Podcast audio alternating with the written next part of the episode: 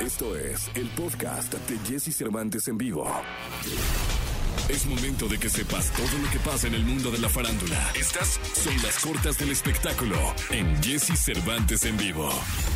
Jabari Banks será quien interprete a Will Smith en la nueva versión de la película El Príncipe del Rap. El joven actor se enteró a través de una videollamada que tuvo por Zoom en donde el mismo Will Smith le dio la noticia. Es un absoluto placer conocerte y estar en directo contigo. Desde la parte más profunda de mi corazón quiero darte la enhorabuena. Tienes el papel de Príncipe de Bel Air, le dijo Smith. El proyecto tiene previsto dos temporadas cuya fecha de estreno se desconoce aún. Ezio Oliva recurrió a sus redes sociales para anunciar que lista una nueva producción musical a Badir Derbez. En otro video de Instagram, Ezio reveló que el influencer Kuno será parte del video oficial de su nueva canción, la cual aún no tiene fecha de estreno. Damon Albarn anunció desde hace unos meses que ya tenía listo su próximo disco. Este nuevo material saldrá a la luz el 12 de noviembre de 2021. Ahora Albarn acaba de estrenar la canción Particles como adelanto de este material.